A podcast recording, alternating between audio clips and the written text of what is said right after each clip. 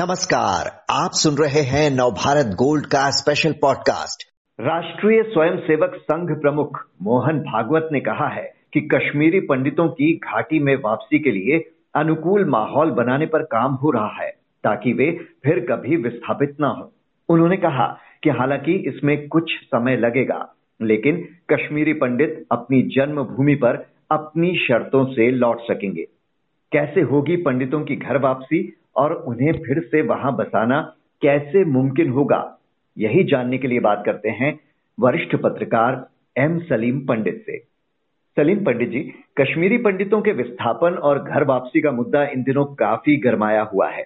अब आरएसएस प्रमुख भागवत ने भी कह दिया है कि उन्हें जल्द बसाया जाएगा जिसके लिए अनुकूल माहौल बनाया जा रहा है।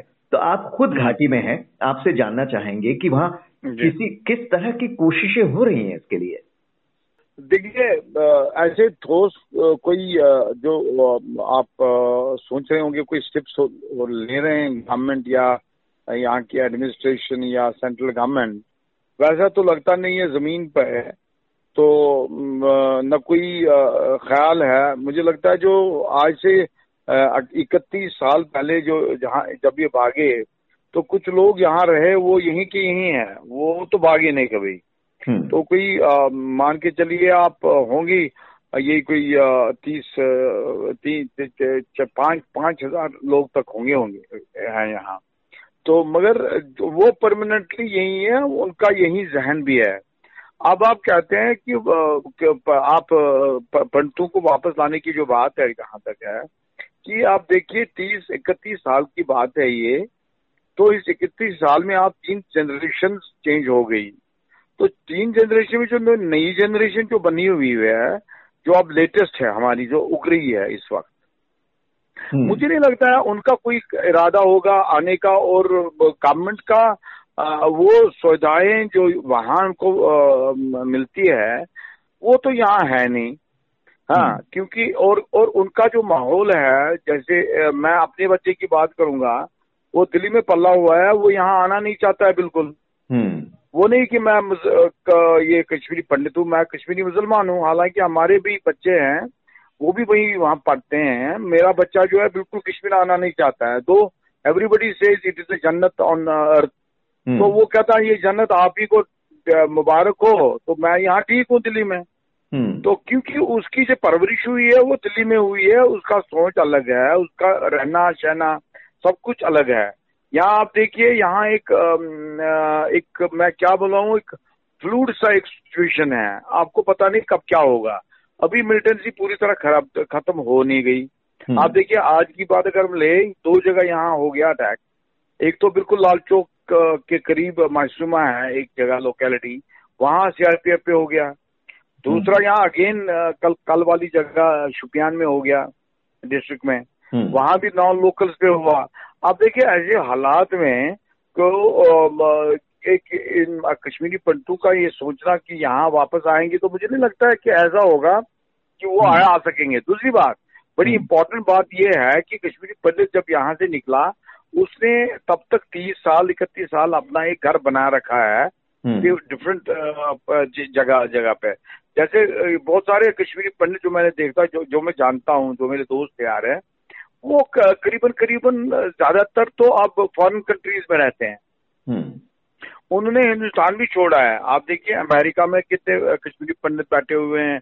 आप कनाडा में देखिए आप ऑस्ट्रेलिया में देखिए आप कहीं भी देखिए तो कश्मीरी पंडित बिल्कुल आबाद तरीके में और ये बड़े इंटेलिजेंट एक एक कम्युनिटी है और ये इनको आता है अपना एक अपना एक ये रास्ता बनाना और एक एक एक माहौल बनाना और जीना।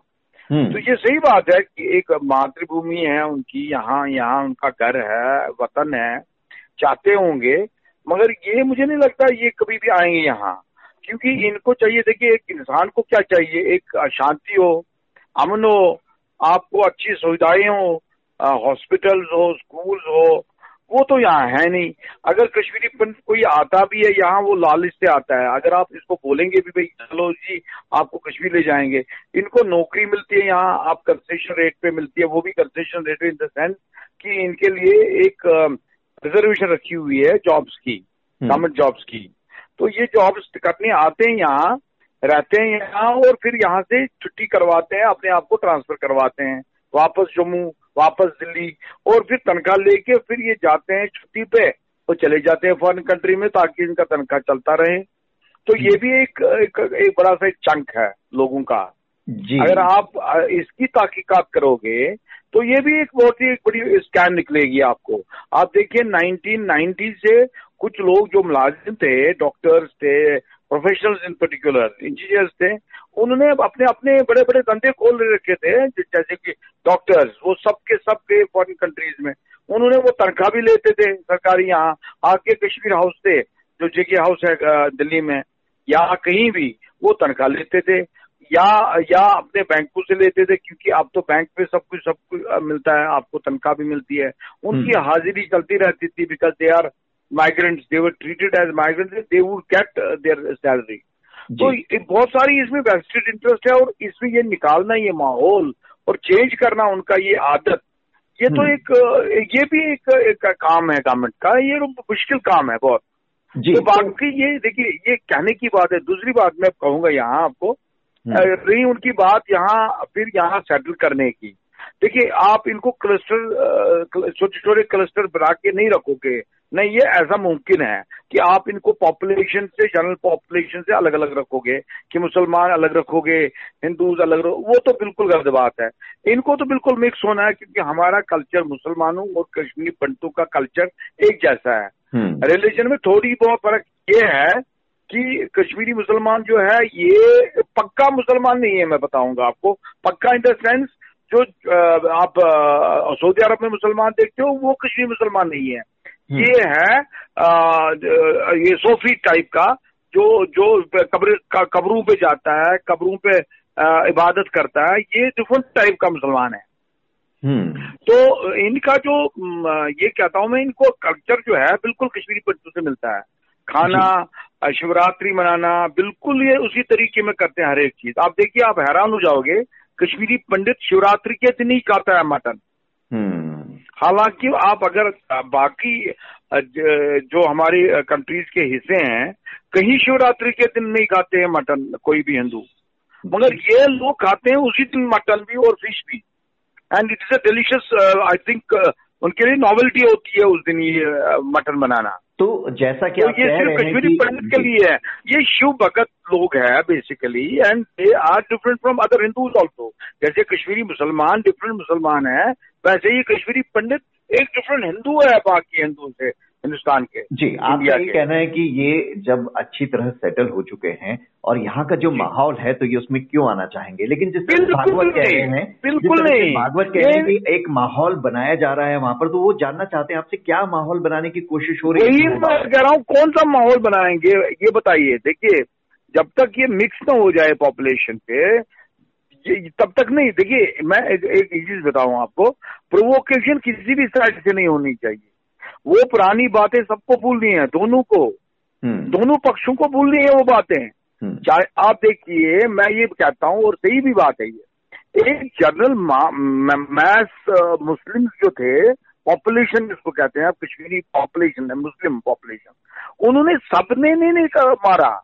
यहाँ एक गिने चुने टेररिस्ट है सर आप बताइए काउंट आपको देंगे गवर्नमेंट फिगर देंगे 200 है 500 है वट एवर तो कितने फिर उसके बाद आप देखिए सत्तर लाख तो थोड़ी और मुसलमान टेररिस्ट के टेररिस्ट हैं हम्म। हम भी तो रहते हैं मैं भी मैं तो मैं तो एक नंबर का नेशनलिस्ट हूँ उतना तो कोई है नहीं हिंदुस्तान में नेशनल जैसे सलीम बिन जैसा नेशनलिस्ट हम्म। तो मैं क्यों मारू किसी को सर मेरा तो मातृभूमि है हिंदुस्तान हम्म। तो मतलब ये है मेरा कि how can you accuse everybody कि भाई आपने ये किया वो किया अरे भाई मैं मैं अपनी बात करूँगा अगर मैं मुसलमान हूँ यहाँ, अगर ज़्यादा यहाँ ऊँची आवाज़ में कोई अजान देता है मस्जिद में, मैं डरता हूँ तो इनकी तो बात ही नहीं।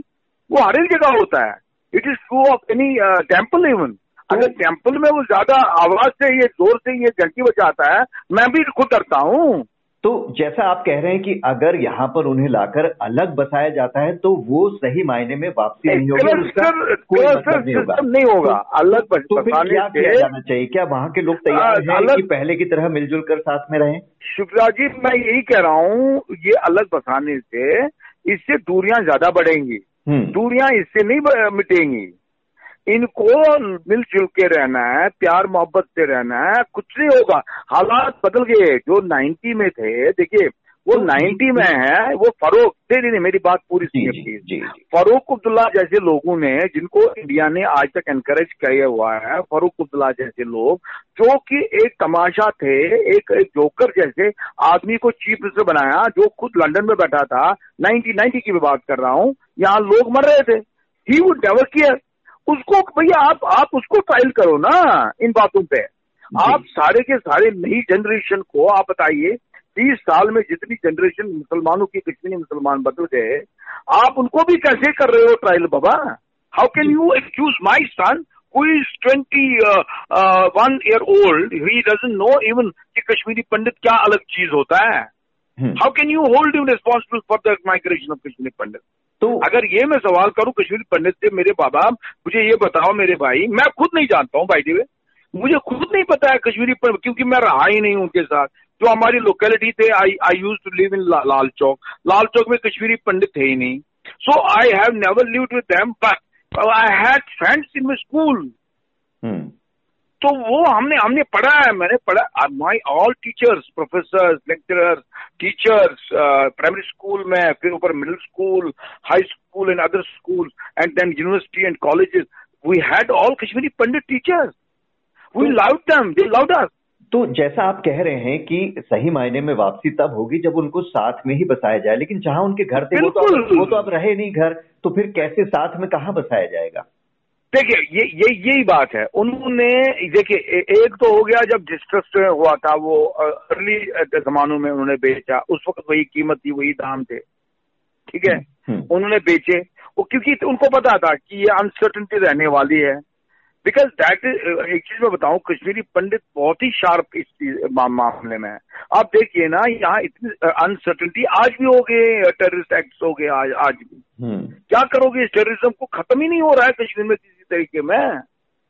तो हम यहाँ देखिए हम we are living like pigeon हम तो फ्लाइटिंग पिजन है मुसलमान कश्मीरी मुसलमानों की बात कर रहा हूँ। हम्म। एक चीज़ मैं बताऊँगा शुक्ला साहब बिल्कुल मैं कहता हूँ दावा के साथ अगर आप इवन शुपियन के किसी आदमी के साथ किसी नागरिक से बात करोगे तो देखो कितना डरा हुआ है।